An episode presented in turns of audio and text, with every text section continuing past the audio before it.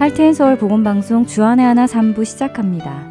주안의 하나 3부에는 절망과 낙심, 실패와 좌절을 겪을 때 주님을 바라보며 이겨낼 힘을 얻는 시간인 믿음의 연단과 박신일 목사님의 로마서 강의, 그리고 하나님과 대면하는 회복의 시간 김성준 목사님의 마주하기가 준비되어 있습니다. 먼저 믿음의 연단으로 이어집니다.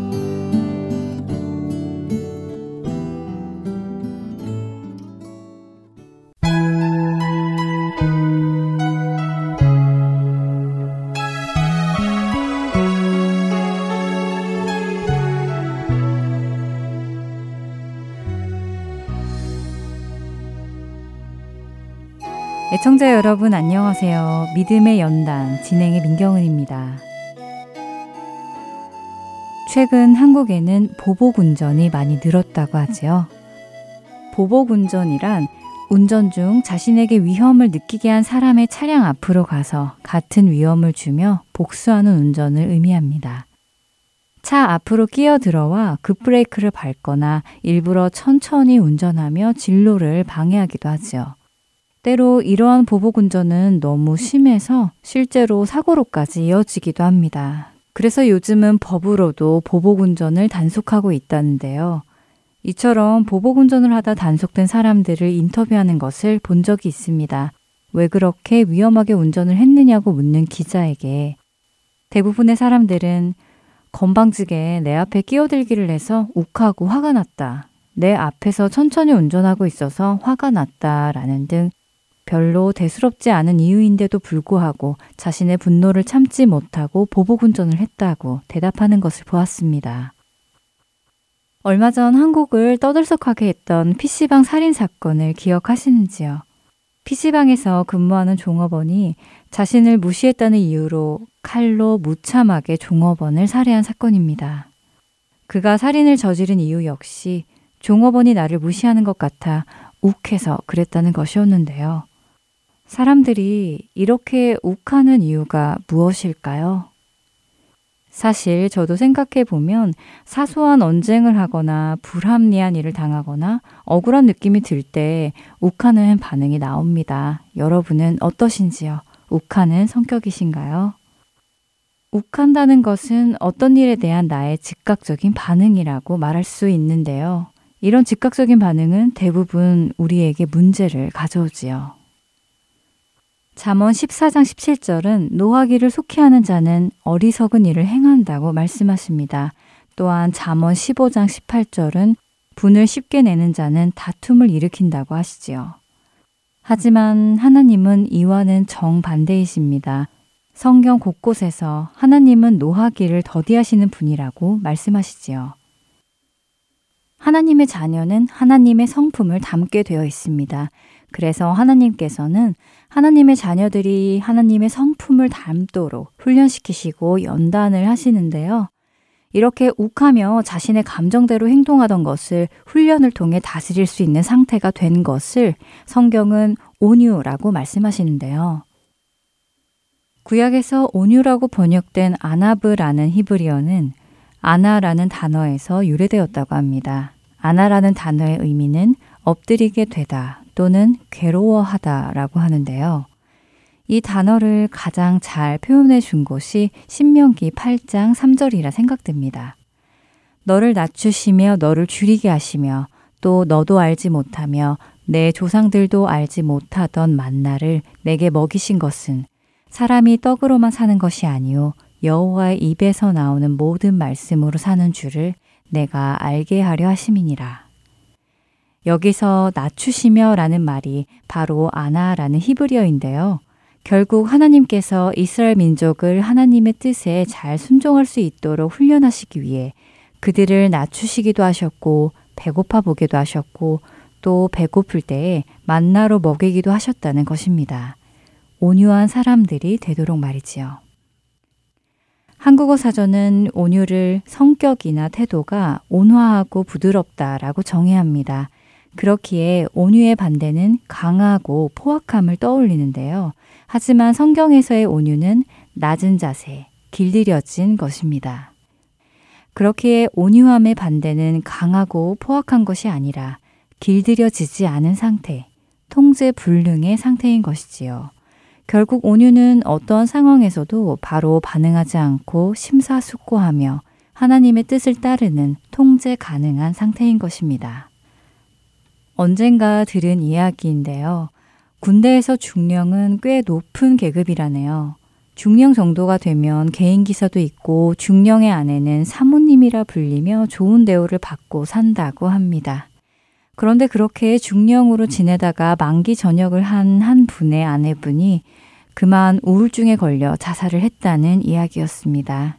그분이 자살을 한 이유는 늘 사모님, 사모님 소리를 듣고 대우받으며 살았는데 어느 순간 아줌마라는 소리를 듣고는 더 이상 자신을 대우해주는 사람이 없다는 것을 깨닫고 우울증에 걸렸다라는 것이었습니다. 자신은 언제까지나 사모님이라고 생각했지만 현실은 그렇지 않았던 것이지요. 그리고 그분은 그 괴리감을 견딜 수 없었던 것이었습니다. 로마서 12장 3절은 우리에게 사람이 마땅히 생각할 그 이상의 생각을 품지 말라고 하십니다. 공동 번역 성경은 이 말씀을 자신을 과대평가하지 말라고 번역했습니다. 우리는 자기 자신을 자기 자신 이상으로 생각합니다. 그렇게 하나님께서는 그런 우리를 낮추시는 연단을 하시지요. 이렇게 낮아지는 훈련, 즉각적으로 반응하지 않은 훈련을 받은 인물이 있습니다. 바로 모세인데요. 모세 이야기는 출애굽기 2장부터 시작이 됩니다. 그가 처음 태어나서 어떻게 주님 안에서 연단을 받고 변해갔는지, 그리고 어떻게 주님께 쓰임을 받았는지 출애굽기부터 민수기까지 자세히 기록되어 있습니다. 모세는 40살이 될 때까지 최고의 권력인 애굽의 공주의 아들로 살았습니다. 그는 자신에게 권력이 있다는 것을 알았지요. 그렇기에 애굽 사람이 자신의 동족인 히브리인을 때리는 것을 보고 애굽 사람을 죽이는데요. 하지만 바로 왕이 그 사실을 알게 되자 모세는 도망칩니다. 자신에게 그렇게 사람을 죽일 만한 힘이 있는 것이 아니었음을 깨달은 것입니다. 모세는 공주의 아들에서 살인자, 그리고 도망자가 된 것입니다. 그렇게 도망한 모세는 미디안의 제사장의 대릴 사위가 되어 양치기로 40년을 살아갑니다. 애굽이라는 큰 나라의 아들에서 이방의 조그마한 민족 미디안의 양치기로 전락하게 된 것이지요. 그리고 40년이라는 시간을 보냅니다. 40년 후 모세는 어떻게 변했을까요? 하나님께서 그를 통해 큰 일을 하시겠다고 그를 부르셔도 아닙니다. 전 그런 큰 일을 할 만한 사람이 아닙니다. 라며 하나님의 부르심에 망설입니다. 지난 40년 동안 자신을 알게 된 것이지요. 그런 모세는 그때부터 하나님께 쓰임 받았습니다. 훗날 모세는 형제에게 비난을 받아도 욱하며 바로 반응하지 않는 모습을 보여주는데요. 바로 민수기 12장에서 자신의 친누이와 형인 미리암과 아론이 자신을 비방하여도 그들에게 화를 내거나 그들을 책망하거나 하지 않았습니다. 성경은 미리암과 아론이 모세를 비방할 때 모세의 상태를 한마디로 표현합니다. 이 사람 모세는 온유함이 지면의 모든 사람보다 더하더라. 민수기 12장 3절의 말씀입니다. 모세는 욱하지 않았고 자신의 감정대로 행동하지 않았습니다. 그는 모든 것을 자신의 주인이신 하나님께 온전히 맡겼습니다. 그리고 오히려 자신을 비방하다 하나님께 벌을 받은 미리암을 위해 하나님께 용서를 간구하지요. 모세는 최고로 자신이 대우받는 그 자리에서 내려와 비천하고 가난한 그 자리에서 낮아짐을 배웠습니다. 순종하는 법을 배웠지요. 미국 프리셉트 미니스트리의 대표 케이 아더는 온유함이란 실망스러운 때에 즉각 반응하지 않고 올바로 행동할 수 있는 원동력이라고 설명했습니다. 즉각 반응하는 것과 즉각 반응하지 않는 것. 여러분은 어떠신가요? 나를 비방하는 말을 들었을 때 상대방에게 바로 화를 내시는지요? 실망스러운 일이 생겼을 때, 실패했을 때 어떻게 반응하시는지요? 욱하며 반응하시나요? 즉각적으로 그 일을 해결하기 위해 나의 모든 방법을 동원하시는지요? 아니면 조용히 주님을 기다리시는지요? 우리 삶에 일어나는 환경을 통해 하나님은 우리를 온유한 사람으로 만들어 가시기 위해 연단하십니다. 그 연단을 통해 온유함을 배우는 우리 모두가 되기를 소원하며 믿음의 연단 여기서 마치겠습니다. 저는 다음 시간에 다시 찾아뵙겠습니다. 안녕히 계세요.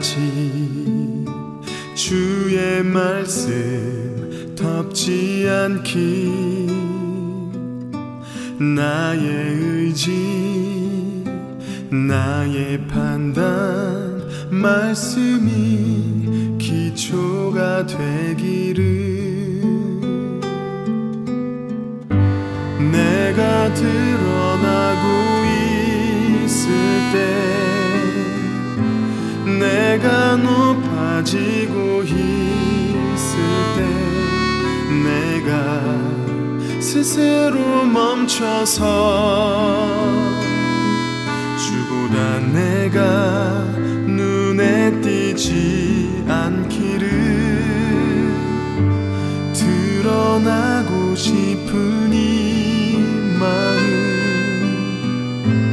높아지고 싶은 이 마음. 주여 이 마음 붙드사.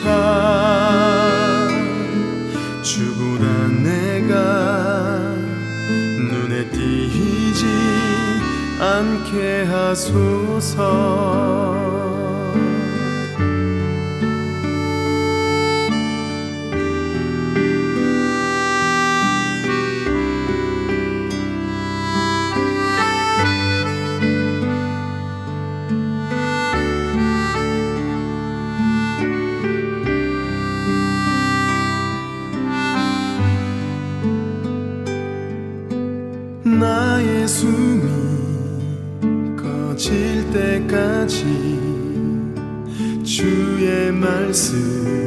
덥지 않기 나의 의지 나의 판단 말씀이 기초가 돼.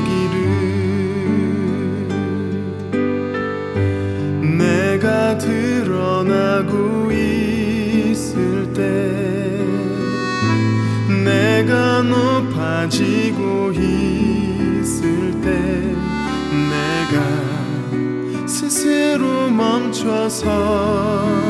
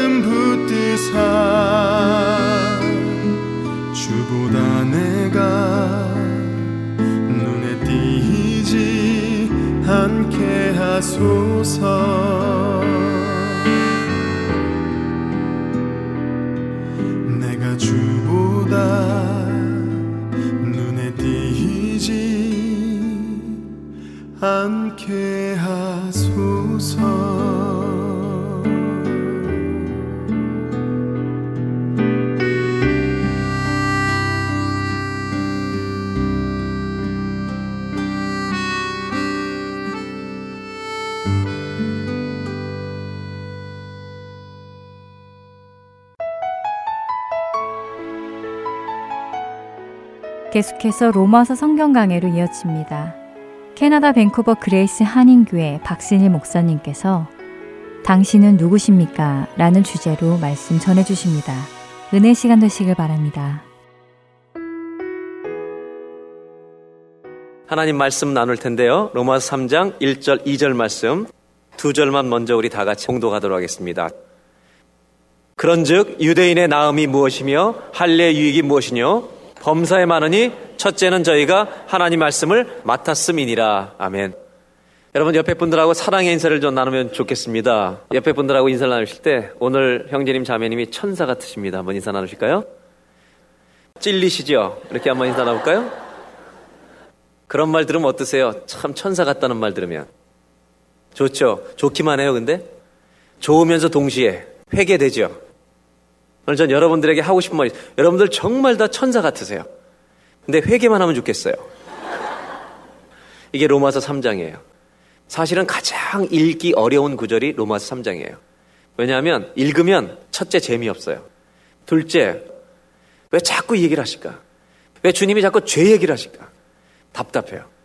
그런데 저는 여러분들이 이런 말씀을 드리고 싶어요. 이 죄라고 하는 읽기 어려운 말씀을 내가 진심으로 통과하지 않으면 구원이 없어요. 이 죄와 내가 대면하지 않고는 구원을 받을 수가 없어요. 내가 죄라는 것을 정말로 내가 심각하게 깨닫지 않으면 죄의 실상과 결과를 내가 정말로 믿지 못하면 구원도 없는 거예요. 구원을 믿는다면 왜 구원받아야 되는지를 아는 것도 믿어야 돼요. 그래야만 논리적으로 가능한 말이에요. 1장부터 오늘 3장까지 흐름을 잠깐만 보여드리겠습니다. 1장 1절로 7절 예수 그리스도의 종이라고 자기를 소개했던 하나님의 사랑에 붙들린 사도 바울의 인사말이 소개되고 8절로 17절까지는 복음의 능력. 복음은 모든 믿는 자에게 구원을 주신 하나님의 능력이 됩니다. 그 다음에 1장 18절부터 오늘 3장 20절까지는 사실은 전체가 다크니스, 밤, 우리 인간의 죄에 대해서 다루는 거예요. 그렇기 때문에 1장 18절부터 3장 20절까지 읽어나기 어렵지만 이걸 읽어나가야만 그 다음부터 이어지는 4장, 5장, 6장, 7장, 8장으로 이어지는 하나님의 은혜가 정말로 감격으로 와닿을 수 있는 거예요. 하나님은 은혜를 얘기해 주고 싶으세요. 그런데 그것을 얘기하기 위해서 우리의 치명적인 문제들을 먼저 다루기를 원하신다는 거예요. 로마서가 남자들에게 좋다는 것은 이성적으로 자꾸 이해하려고 하는 습관이 있기 때문에 남자들은 이 말씀의 논리와 사도 바울의 논리들을 이해해서 우리가 따라간다면 정말 구원을 은혜의 논리를 이해하고 믿을 수 있기 때문에 그래서 저는 로마서를 통해서 남자들의 믿음이 견고해지는 축복이 있기를 바랍니다. 남자들이 세상에 나가서 복음은 이거라고 좀 담대히 말할 수 있는 신앙으로 무장되면 좋겠어요. 그래서 1장 17절까지 복음의 능력, 그 다음에 1장 8절부터는 잊혀진 하나님, 즉 이방인들, 하나님을 안 믿는 사람들도 하나님 앞에 죄인이다. 그 다음에 2장 인간의 딜레마, 유대인으로 태어났다고 유대인이 죄가 없는 게 아니다. 유대인도 죄인이다. 할례 받는다고 구원받는 게 아니다. 마음의 할례를 받아야 된다. 그러니까 이런 얘기를 들었을 때 유대인이 얼마나 기분 나쁘겠어. 그럼 3장에 와서 뭘 얘기하느냐? 온 인류의 죄. 유대인도 헬라인도 이방 사람도 모두 다 죄 가운데 있다. 이것이 오늘 우리가 읽어 나갈 내용입니다. 이러한 것을 우리가 염두에 두고 오늘 3장 1절부터 20절까지 성경을 좀 읽어 나가면서 두 가지의 중요한 주제를 좀 나누려고 합니다. 첫 번째로 좀 나누려고 하는 것은 3장 1절부터 18절까지 말씀인데 먼저 1절, 2절을 다시 한번 제가 읽으면 설명을 드리겠습니다. 유대인들 가운데는 내가 유대인으로 태어났기 때문에 저절로 구원받을 수 있다고 자신하는 사람들이 있었어요. 특권의식, 선택받은 민족. 그래서 자기는 구원받는다. 그래서 유대인들이 그런 생각이 있는데 사도 바울은 그것을 no라고 말하는 겁니다. 그런즉 유대인이 나음이 뭐냐? 할례 유익이 뭐냐? 2절 범사에 많으니 너희가 유대인으로 태어난 거 유익이 있다는 거예요. 그건 뭐냐? 다른 게 아니라 태어나면 그냥 구원받는 게 아니라 저희가 하나님 말씀을 먼저 받았다는 거예요. 너희는 하나님을 먼저 알 수 있는 축복을 누렸기 때문에 책임도 있다는 거예요. 그건 뭐냐? 이 책임을 전해야 된다는 거예요. 하나님 아는 말씀 받았기 때문에 하나님을 전해야 되는 책임이 있는데 유대인들은 그 책임은 생각하지 않고 특권을 어떻게 생각해요? 그냥 유대인으로 태어나면 유대인은 다 구원받는다. 할례 받은 구원받는다. 이렇게 생각한 거죠. 그래서 바울은 그게 아니다. 나도 그렇게 생각했는데 예수님 안 만나면 안 된다. 이거를 지금까지 2장에서 조금 설명했더니 유대인들이 바울을 얼마나 공격했는지 몰라요. 같은 유대인인데 왜 이상한 소리 하냐. 그래서 3절부터 사도 바울은 유대인들에게 변론을 하면서 우리 모두가 죄인이라는 것을 안내해 나가는 것입니다. 3절을 보겠습니다. 어떤 자들이 믿지 아니했으면 어찌하리요? 믿지 아니함이 하나님의 믿부심을 패하겠느냐? 3장은 제가 아까 말씀드렸잖아요. 사람들이 이때 재미없다고 말하는데 복음을 이해하는 사람은 3장처럼 재미있는 것도 없어요. 레위기가 정말 재미없다고 말하는데 레위기 읽다가 다 성경 구약 읽다가 초신자들이 주무시잖아요. 그래서 레위기에 가면 도저히 통과가 안 된다 그러는데 성경을 구약과 신약을 통독하고 이해를 하기 시작하면요. 레위기가 구약의 복음이라는 걸 아시게 돼요. 구약의 제사가 복음이거든요. 이 로마서 3장은 여러분이 읽으실 때 이번 한 주간 동안 집에 가셔서 영어 성경, 그 다음에 표준 새번역, 현대인의 성경, 쉬운 성경들로 이 본문을 다시 한번 읽어보시면 이게 이런 말이구나 더 잘 깨달아질 거예요. 오늘 개역에 어려운 단어가 조금 있지만 그러나 다 우리가 이해할 수 있는 쉬운 말들인데 제가 조금 설명을 드리겠습니다. 유대인들은 태어나면 구원받는다고 생각하는 거예요. 사도 바울이 no라고 얘기했거든요. 그럼 3절에서 뭘 얘기하느냐? 어떤 자들이 믿지 아니했으면 어찌하리요? 그 믿지 아니함이 하나님이 미쁘심을 폐하겠느냐? 이 말은 뭐냐? 유대인들이 정말 태어나서 다 구원받는다면 유대인들 중에 하나님을 안 믿는 사람들이 있다고 치자. 그러면 그 사람들을 구원시키기 위해서 안 믿는 사람도 구원시켜야 되는 즉 하나님이 약속을 깨뜨리는 믿는 자만 하나님 구원받기로 약속하신 말씀을 하나님은 깨뜨리고 그 없었던 걸로 하자. 유대인들 다 구원받는다. 하나님이 신실하심을 패하시겠느냐 이런 말이에요. 하나님은 유대인들이라고 해서 하나님의 약속을 다르게 적용하지 않는다는 거예요. 이 얘기가 3절입니다. 만약에 유대인들이 다 구원받아야 된다면 유대인 중에 하나님 안 믿는 사람들이 있다면 그 사람들 구원시키는 방법은 하나님의 약속을 없애야만 되는 거예요. 하나님의 약속을 폐기해야만 되는 거예요. 그게 3절인데 4절에 가면 더 명확하게 말합니다. 4절 그럴 수 없느니라. 사람은 다 거짓되되 오직 하나님은 참되시다 할지어다. 기록된 바 주께서 주의 말씀에 의롭다함을 얻으시고 판단을 받으실 때 이기려 하심이라 함과 같으니라. 시편에 나온 말씀을 인용하는데 무슨 얘기냐? 사람은 아무리 거짓돼도 하나님은 참되시다. 그렇기 때문에 하나님은 언제나 의로우시기 때문에 이 말씀의 약속을 반드시 끝까지 지키신다는 거예요.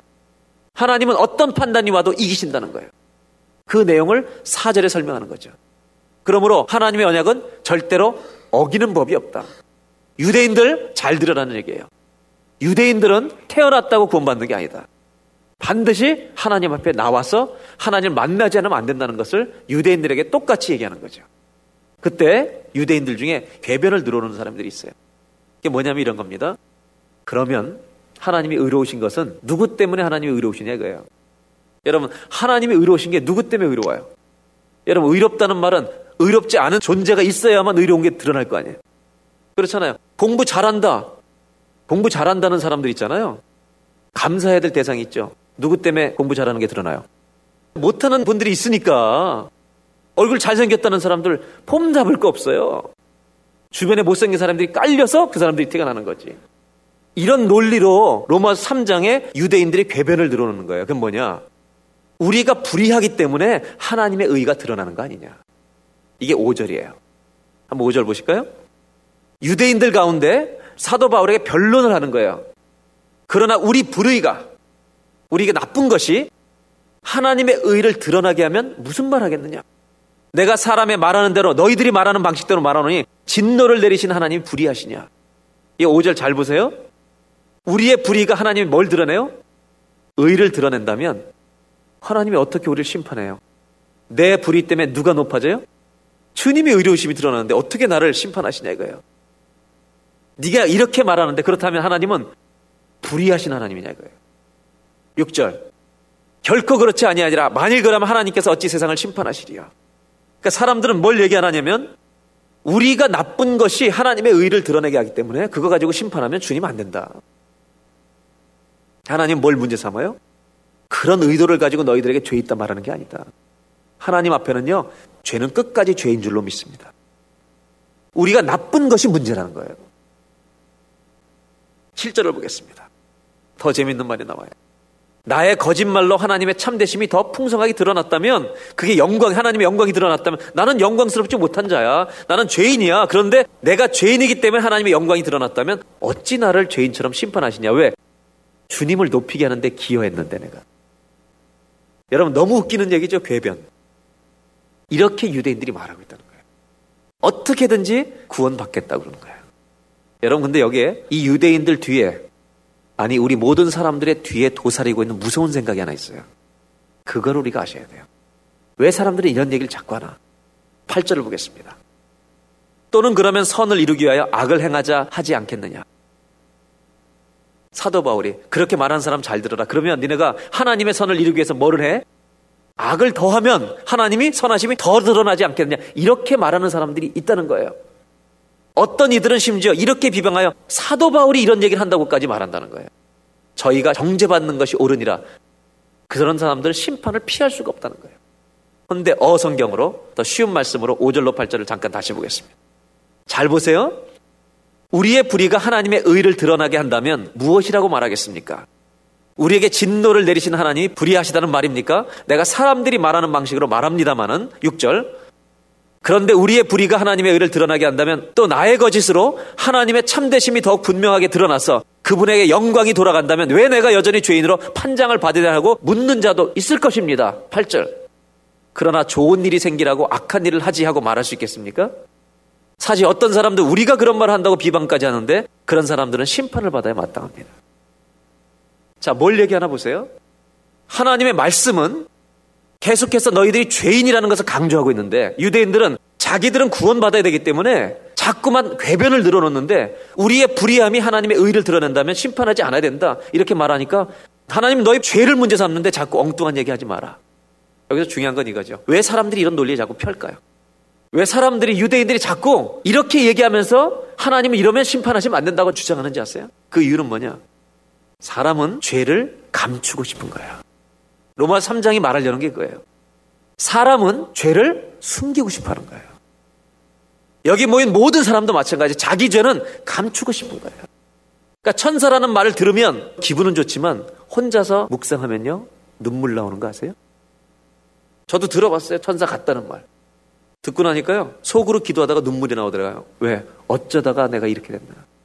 저 사람은 나를 이렇게 모르나. 여러분, 사람은 겉과 속이 달라요. 우리는 겉으로는 그렇게 인정받고 싶지만 속으로는 아닌 걸 내가 안다니까요. 내가 그렇지 않다는 거예요. 그래서 여러분, 구절에 도달하는 거예요. 구절 10절은 너무 중요해요. 구절. 그러면 어떠하냐? 우리는 나으냐? 결코 아니라 유대인이나 헬라인이나 다 뭐 아래 있다? 죄 아래 있다고 우리가 이미 선언하였느니라. 로마서 3장 1절로 8절까지 읽은 다음에 9절에 도달해서 총정리를 하는 거예요, 하나님이. 그러면 어떠냐? 우리는 낫냐? 오늘 첫 번째 성경이 우리에게 도전하고 있는 질문이 뭔지 아세요? Who are we? 우리는 누구입니까? What are human beings? 도대체 인간은 뭡니까? 로마 3장이 말하고 있는 주제는 뭐냐? 도대체 우리는 누구냐는 거예요. 여러분, 우리가 누구냐는 거예요. 이것을 성경은 하나님 앞에서 결론을 내고 싶은 거예요. 우리가 누구예요?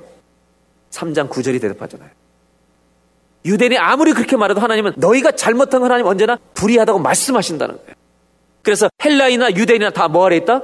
죄 아래 있다. 여러분 로마서 읽을 때 중요한 단어들이 있어요. 하나가 하나님의 의. 다음 주에 나와요. 하나님의 의를 모르면 안 돼요. 두 번째 율법 아래 있다, 죄 아래 있다는 말이 무슨 말인지 이해하셔야 돼요.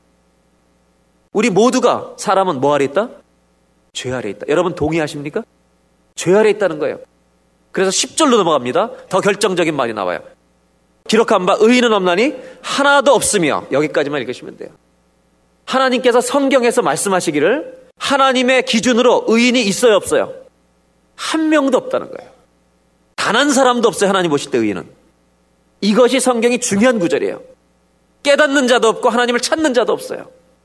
우리가 구원받기 전에는 다 이 모양이에요.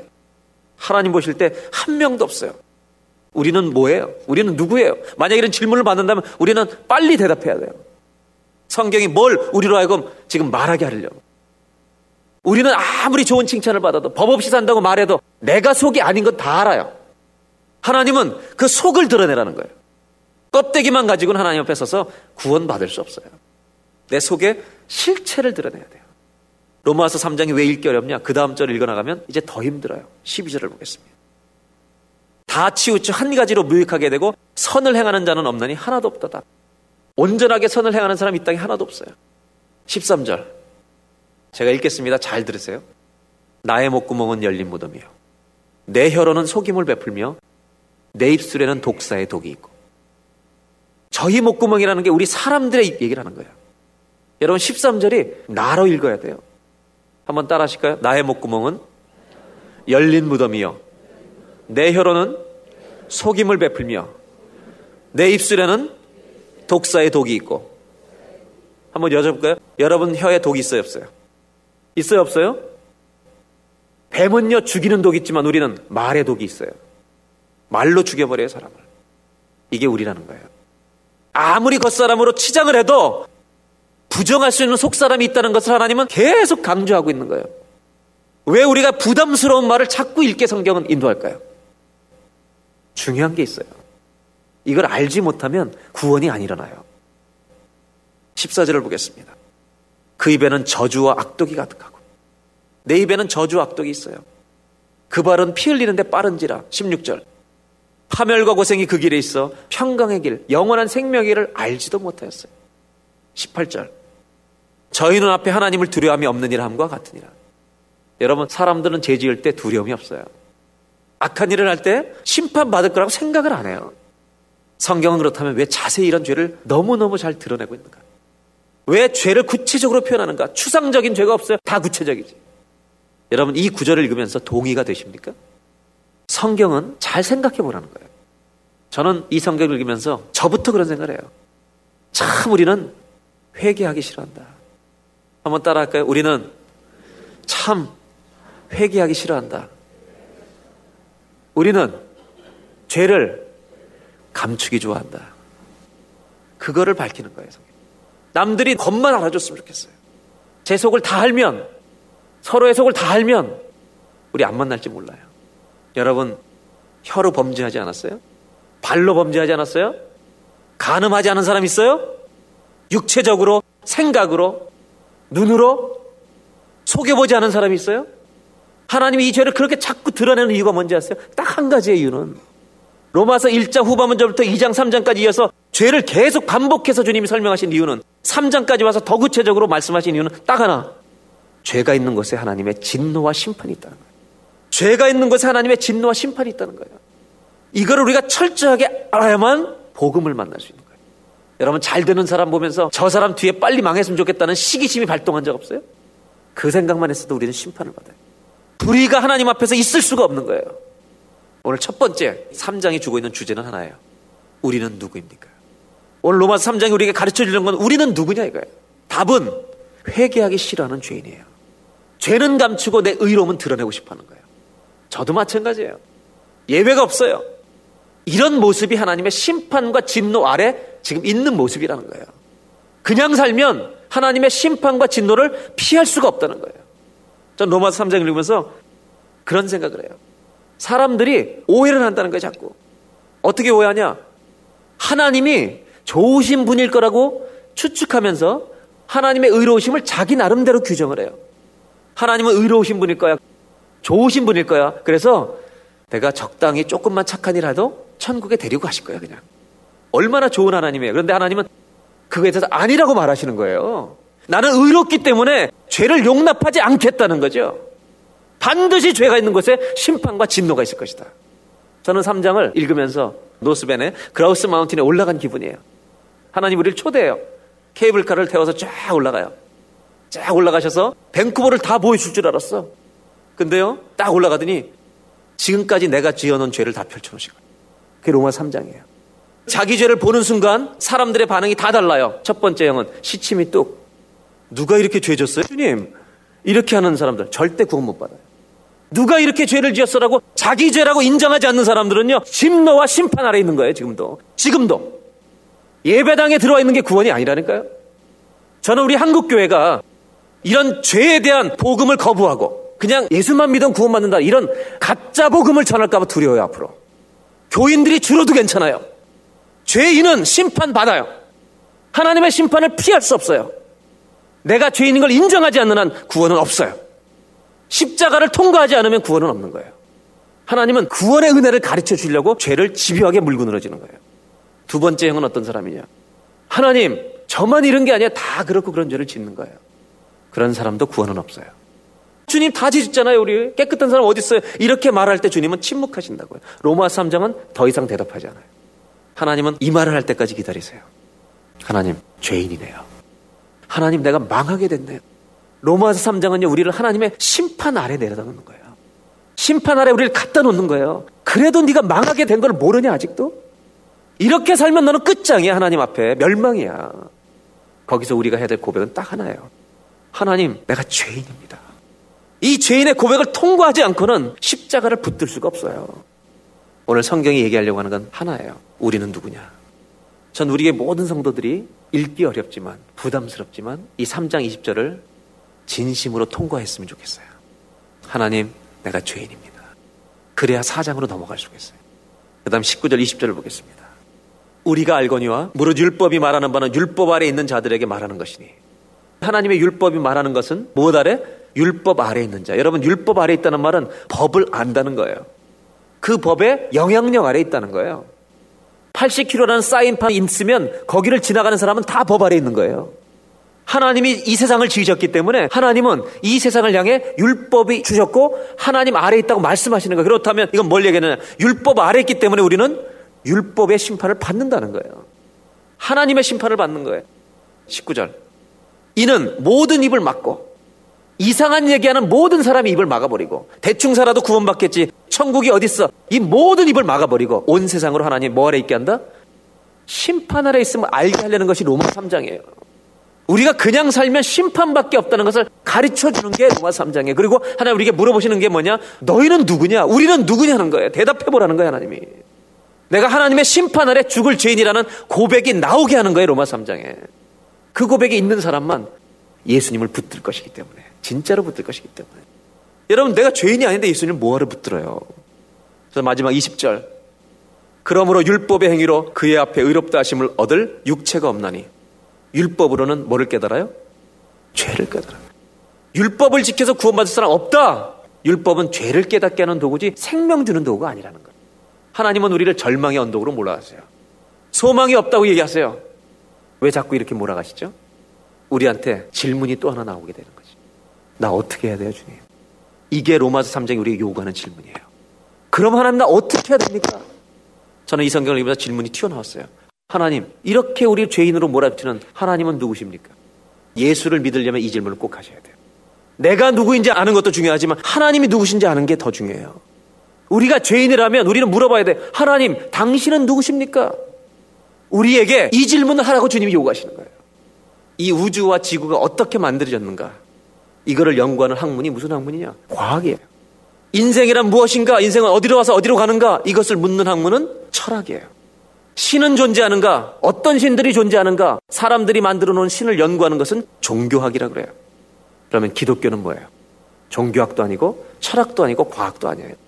기독교는 하나님이 이 세상을 만드셨기에 우리를 위하여 놀라운 구원의 계획을 가지고 계시고 지금도 우리를 사랑하신다고 우리가 말씀으로 열어주신 계시인 줄로 믿습니다.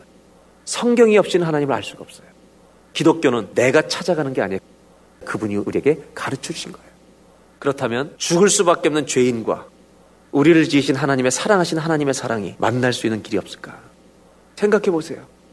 우리를 지으신 하나님, 사랑하신 하나님과 죽을 수밖에 없는 그 아래에 있는 죄인 된 우리가 연결될 수는 없을까? 지금은 떨어져 있는데. 이거를 푸는 열쇠가 로마서 1장 16절이에요. 로마서의 주제. 내가 복음을 부끄러워하지 아니하노니 이 복음은 모든 믿는 자에게 구원을 주시는 하나님의 능력이다. 왜 이것을 능력으로 표현했는지 이제 알아야 돼요, 여러분. 죄인인 우리를 하나님의 영원한 나라로 구원시켜 주시는 능력이 어디에 있다? 복음에 있다. 그러므로 복음의 핵심은 뭐다? 예수 그리스도라는 거예요. 하나님이 사람을 창조하셨어요. 모든 사람을 아름답게. 영원한 생명과 평강을 누리도록 창조하셨는데 인간의 죄로 우리는 영원한 생명을 잃어버렸어요. 모든 사람은 인생의 마지막 절벽에 서게 돼요. 그런데 저 건너편에 영원한 천국의 소망과 세계가 있다는 걸 알아요. 왜? 영원한 것을 사모하는 마음을 주셨기 때문에. 하나님은 저 거룩한 곳에 계신데 죄 때문에 갈 수가 없어요. 그래서 우리는 하나님의 영원한 나라에 도달해 영원한 생명에 이루고 싶어서 수많은 노력들을 해왔어요. 철학과 선행과 도덕과 과학과 영원한 생명을 주는 약이 없을까? 모든 다리는 다 쓸모가 없어요. 인간의 실존 상태가 밤이라는 거예요. 절망이라는 거예요. 이것을 보여준 것이 로마서 3장. 이게 로마서 3장이에요. 지금. 하나님의 심판 아래 있기 때문에 하나님의 영광스러운 천국에 우리에는 건너갈 수가 없어요. 뭐 때문에? 죄 때문에 분리되어 있는 거예요. 그렇다면 우리를 사랑하신 하나님이 이 죄인들을 그 주님의 나라로 데려가는 방법, 이걸 연결시키는 방법이 없겠나? 이 죄의 문제를 풀어야 되는 거예요. 그게 다음 주에 우리가 배우게 될 하나님의 의라고 하는 거예요. 바로 그 의를 이루신 분이 누구예요? 예수 그리스도. 할렐루야. 예수님이 십자가에서 누워주셨기 때문에 심판 아래서 옮겨진 거예요. 이것이 복음이라는 거예요, 여러분. 다시 말하면 내가 죄인됨을 인정하지 않고 예수를 믿는 것은 구원이 아니라는 거예요. 다시 말씀드리지만 내가 죽을 죄인이라는 것을 고백하지 않고 예수를 믿으면 그거는 여러분 악세살이에요. 내가 심판 아래 죽을 사람이라고 하는 것을 인정하는 사람에게만 세이디어가 필요한 거예요, 구세주가. 십자가의 은혜는 그래야 아는 거예요. 십자가의 은혜를 가르쳐 주시기 위해서 죄인이라는 것을 계속 강조하시는 거예요.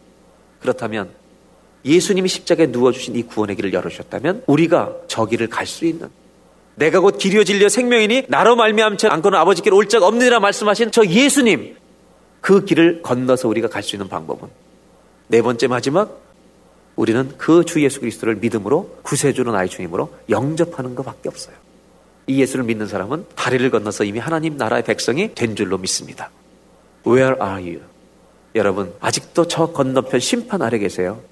이제 구원받아 하나님의 은혜 아래 거하고 계십니다. Where are you? 오늘 마지막 두 번째 주제 결론. 로마 3장은 우리에게 이런 질문을 하게요. 하나님, 그렇다면 당신은 누구십니까? 우리는 누구냐? 죄인입니다. 절망입니다. 하나님 말씀 아래, 하나님 기준 아래 가보니까 우린 절망입니다. 심판입니다. 그렇다면 하나님은 누구시길래 자꾸 내 죄를 절망이라고 말씀하십니까? 그때 하나님은 이제 말씀하시는 거예요. 나는 너를 지었다. 나는 너를 사랑한다. 너희가 나를 안 믿었을 때도 나는 너와 같이 다녔다. 나는 너희가 돌아오길 기다렸다. 나는 너가 죽을 자리에 너를 위해서 대신 죽은 너를 사랑하는 여호와 하나님. 용서의 하나님, 구원의 하나님이라. 나는 스스로 있는 하나님이다. 내가 너를 만들었다. 네가 사업으로 어려울 때 병으로 고생할 때 내가 늘 너와 함께 있었다. 왜냐하면 내가 너를 지은 여호와기 때문이다. 나는 너의 인생 가운데 요나처럼 풍랑과 어려운 시련을 너에게 보낸 적도 있었다. 너는 그때 죽을 것 같았지만 그게 너에게 사는 길이었기 때문에 그 시련을 주었다. 너는 그 시련 때문에 오늘 나에게 돌아온 거 아니냐? 너는 내가 없으면 영영이 심판받는다. 이제 내가 필요하지 않느냐? 이제 네가 나를 붙들어야 되지 않겠느냐? 이제 하나님 앞에 무릎을 꿇고 정말 주님이 나의 구원자십니다. 이제 도움을 요청해야 될 때가 되지 않았느냐? 주 앞에 나오라. 말씀하고 초청하는 책이 로마서입니다. 오늘 아직도 하나님을 믿지 못하신다면 아직도 예수님을 내가 죄인임을 고백하고 한 분이라도 그런 믿음을 가지지 못한 분이 있다면 그냥 예수 믿으면 구원받는데 교회 가면 구원받는데 이런 잘못된 복음에 여러분들이 혹시라도 지식으로 들어가 있다면 오늘 내가 죄인임을 인정하고 예수님을 나의 구세주로 받아들이고 믿는 축복이 오늘 여러분 예배 가운데 임하여서 참된 구원의 백성이 되기를 주의 이름으로 기원합니다. 기도하겠습니다. 살아계신 하나님, 오늘 가슴에 손을 얹고 나의 죄인됨을 고백하며 내가 이대로 살면 하나님의 심판과 진노 아래 들어갈 수밖에 없다는 것을 철저하게 인정하고 내가 죄인입니다. 저를 좀 도와주십시오, 하나님. 하나님은 누구십니까? 고백하며 하나님 예수 그리스도가 이제 나를 위해서 나의 죄를 위해서 죽으신 주님이심을 믿습니다. 고백하며 가슴에 손을 얹고 기도한 성도들에게 하나님의 자녀되는 축복과 권세와 천국과 영생의 선물을 오늘 허락하여 주시옵소서. 거듭난 자로 살기를 원합니다. 하나님 정말로 정말로 주님 염려됩니다. 21세기의 이 현대 교회들이 복음을 변질시킬까봐 두렵습니다. 하나님. 죄인은 구원받을 수 없다는 이 놀라운 사실을 강하게, 강하게 선포하는 교회가 되게 해주시고, 우리 교회 모든 성도들이 읽기 어렵지만 부담스럽지만 내가 죄인됨을 인정하는 이 말씀을 정직하게 통과하여 예수님을 구세주로 영접하는 그 예수님을 정말로 구세주로 믿고 감사하는 평생의 은혜를 누리게 하여 주시옵소서. 예수님의 이름으로 기도하옵나이다.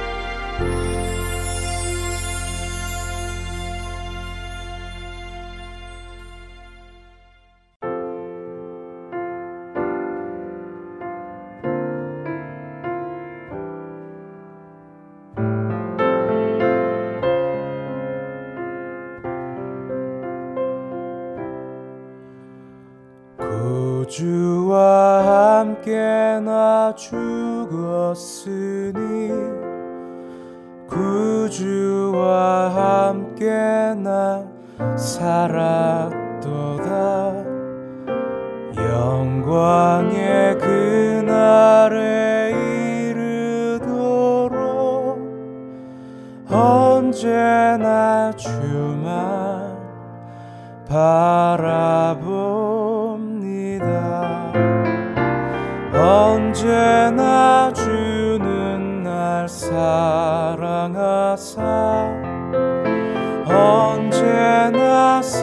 생명 주시나니 영광의 그날에 이르도록 언제나 주만 바라봅니다. 마음속에 시험을 받을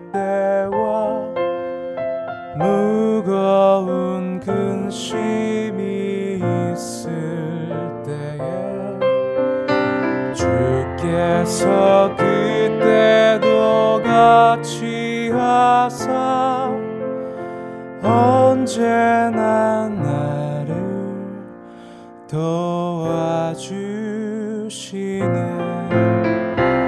언제나 주는 날 사랑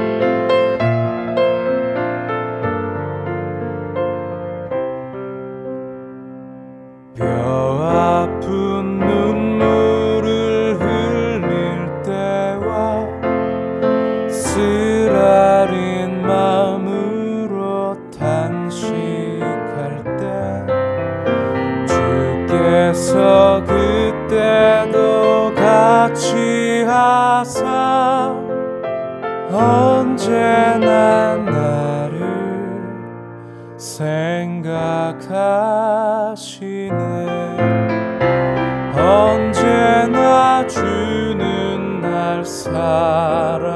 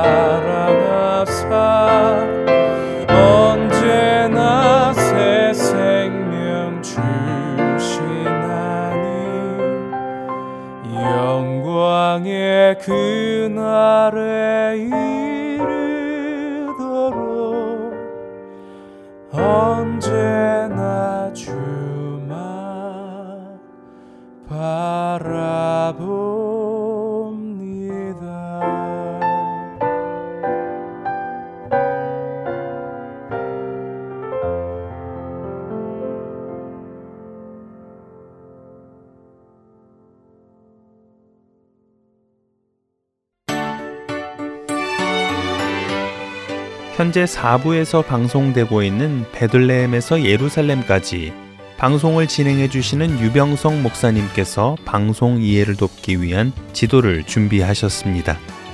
지도는 복음 방송 홈페이지 www.heartandseoul.org에서 보실 수 있습니다. 그리고 5부와 6부에서 방송되고 있는 데일리 디보셔널에 관한 자료도 홈페이지에서 찾아보실 수 있습니다. 홈페이지에 접속하셔서 방송 듣기를 클릭하시면 자녀들을 위한 방송 자료실과 베들레헴에서 예루살렘까지 지도 보기를 찾으실 수 있습니다.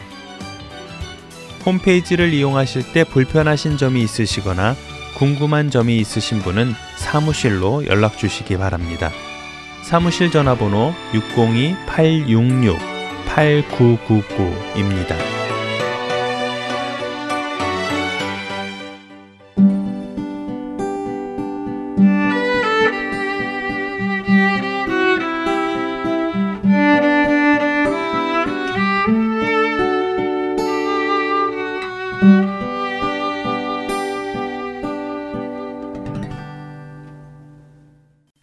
하나님과 대면하는 시간, 마주하기로 이어집니다.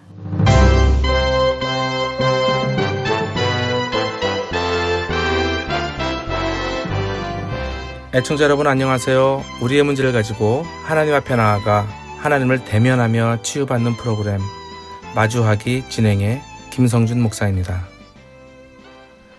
오늘은 우리의 삶에 부정적인 영향을 미친 아버지의 유형을 알아보므로 우리들의 상처를 주님 앞에서 어떻게 다룰 것인지에 대해 알아보도록 하겠습니다. 먼저 말씀을 읽고 시작하겠습니다. 예레미야 2장 13절입니다. 내 백성이 두 가지 악을 행하였나니 곧 그들이 생수에 근원되는 나를 버린 것과 스스로 웅덩이를 판 것인데 그것은 그물을 가두지 못할 터진 웅덩이들이니라. 다음은 요한복음 4장 10절입니다.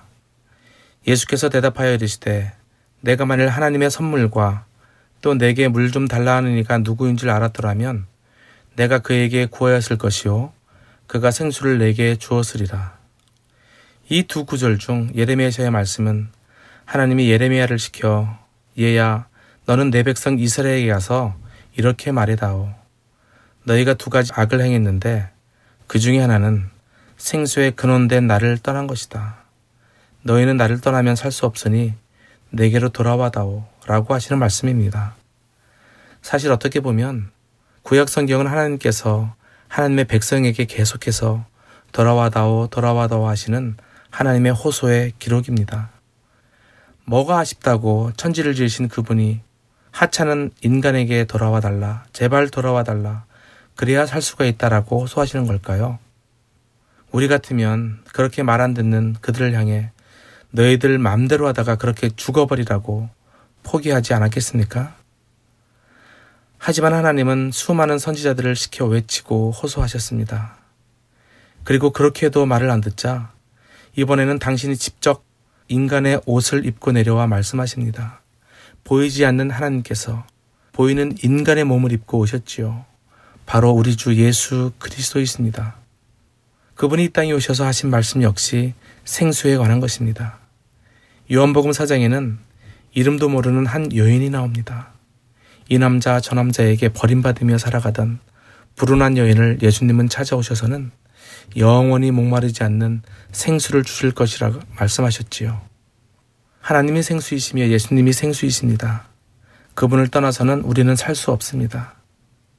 일찍이 고아원에 버려져서 아버지를 한 번도 보지 못하고 자란 한 청년은 아버지에게 버림을 받았기에 아버지의 사랑의 개념을 도무지 가질 수 없다고 고백을 했습니다.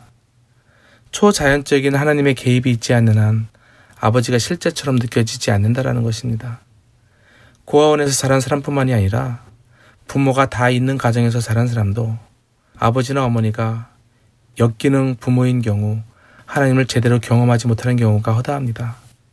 뭐 하나님이 내 필요를 채워주는 분이라고요? 여호와 이래라고요? 당신에게나 여호와 이래겠죠. 이렇게 말하는 사람을 만났을 때 슬며시 아버지가 어떤 분이셨어요? 라고 물어보면 우리 아버지요 맨날 술 먹고 엄마 때리고 소리나 지르는 사람이었죠. 라고 대답하는 경우가 많습니다. 이런 사람은 아버지로부터 사랑을 공급받아 본 적이 없었던 사람입니다. 그래서 하나님 앞에 나가서 하나님이 나의 필요를 공급해 주실 거라는 것을 전혀 믿지 못하는 것입니다. 그렇습니다. 가정이 무너진 이 시대의 대부분의 사람들은 육신의 아버지와의 관계에서 어려움을 가지고 있습니다.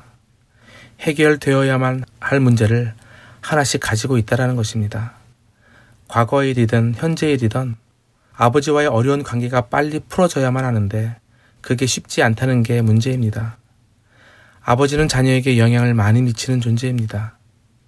우리는 태어나자마자 안경을 하나씩 걸치고 삽니다. 바로 아버지라는 안경입니다. 물론 엄마도 마찬가지입니다.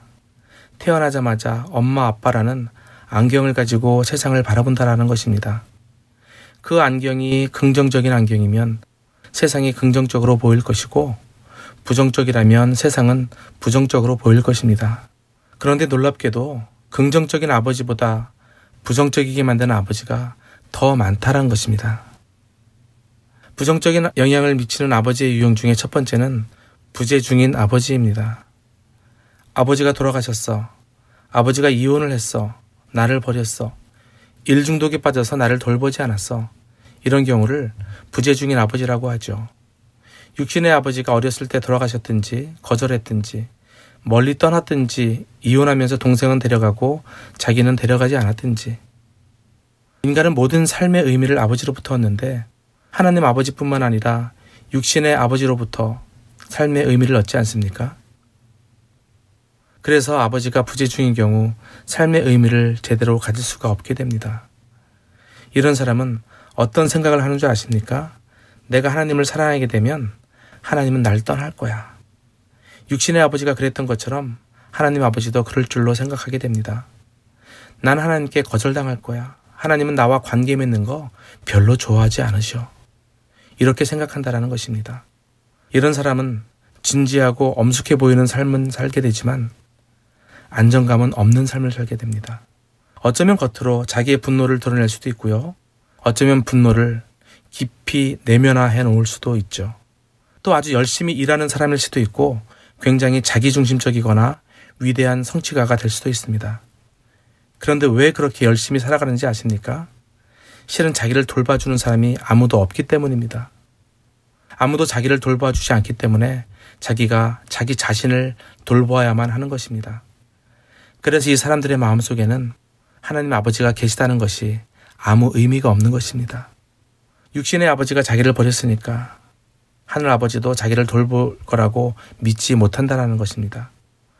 그러나 성경은 시편 68편 5절에서 하나님은 고아의 아버지라고 말씀하십니다. 요한복음 14장 18절에서 예수님은 내가 너희를 고아 같이 버려두지 않겠다고 하시지요. 히브리서 13장 5절에는 주님께서 너를 버리지 않고 떠나지 않으리라고 하셨다고 증거합니다. 이 시간 우리 주님 앞에 함께 기도하기를 원합니다. 이 시간 우리는 하나님 앞에서만 반응했으면 좋겠습니다. 오늘 첫 번째 부정적인 아버지의 유형을 나누었는데 혹시 육신의 아버지에게 상처를 받은 분 계십니까? 이 시간 우리가 이 땅의 아버지로부터 상처받았던 그때로 돌아가겠습니다. 아버지로부터 거절받았던, 아버지가 날 떠났던, 날 무시하고 때렸던 그때로 돌아가겠습니다. 이 시간 여러분의 아버지가 여러분의 손을 붙잡고 여러분의 어깨에 손을 얹고 미안하다. 내가 사랑받아본 적이 없었기 때문에 너를 사랑할 수 없었단다. 내가 너를 거절하고 버리고 안아주지 않았던 것 미안하다. 날 좀 용서해 줄 수 없겠니? 이렇게 말씀하신다면 여러분 어떻게 하시겠습니까? 어떤 분은 어머니 아버지가 사고로 돌아가셨는지도 모르겠습니다. 이혼으로 떠나버렸는지도 모르겠습니다. 그분들이 무관심했거나 혹은 반대로 여러분에게 너무 압박감을 주었는지도 모르겠습니다. 어쩌면 아버지가 날 한 번만 안아주고 날 사랑한다고 했다면 내가 이렇게 아버지를 찾아 헤매지 않았을 텐데 라고 생각하는 분이 계실지도 모르겠습니다. 이 시간 여러분의 아버지가 앞에 있다고 생각하고 하고 싶었던 얘기가 있다면 말하셔도 됩니다. 속으로 해도 좋고 큰 소리도 해도 괜찮습니다. 상처받았던 그 아버지를 향해 아버지 왜 그러셨어요? 난 이해할 수 없어요. 난 아버지한테 원하는 것 없었는데 날 그저 안아주고 쓰다듬어만 주었다면 내가 그토록 방황하지 않았을 텐데 지금보다 더 좋은 아버지 어머니가 되었을 텐데 그래요. 이 시간 아버지에게 하고 싶었던 얘기를 하세요. 우리 가정이 아버지 부재, 어머니 부재인 가정이 되지 않게 해달라고 또한 기도하시기를 바랍니다. 특히 부재 중인 아버지 밑에서 자란 사람은 이 시간 그 아버지를 용서하는 기도를 다시 한번 하시기 바랍니다. 그리고 여러분 중에 지금 상처를 안고 기도하는 지체들을 위해 기도하기를 원하시는 분들은 그들을 위해서 중보적인 기도를 하셔도 좋습니다. 다 함께 기도하시겠습니다.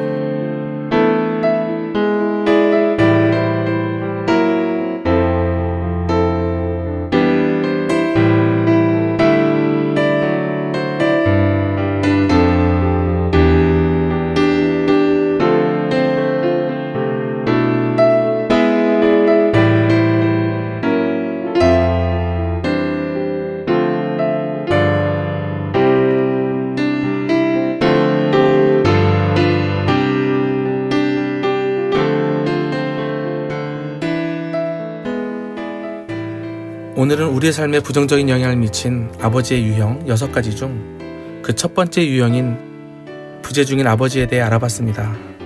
다음 시간에도 계속해서 부정적인 영향을 미치는 아버지의 유형들에 대해 알아보도록 하겠습니다. 마주하기 다음 시간에 뵙겠습니다.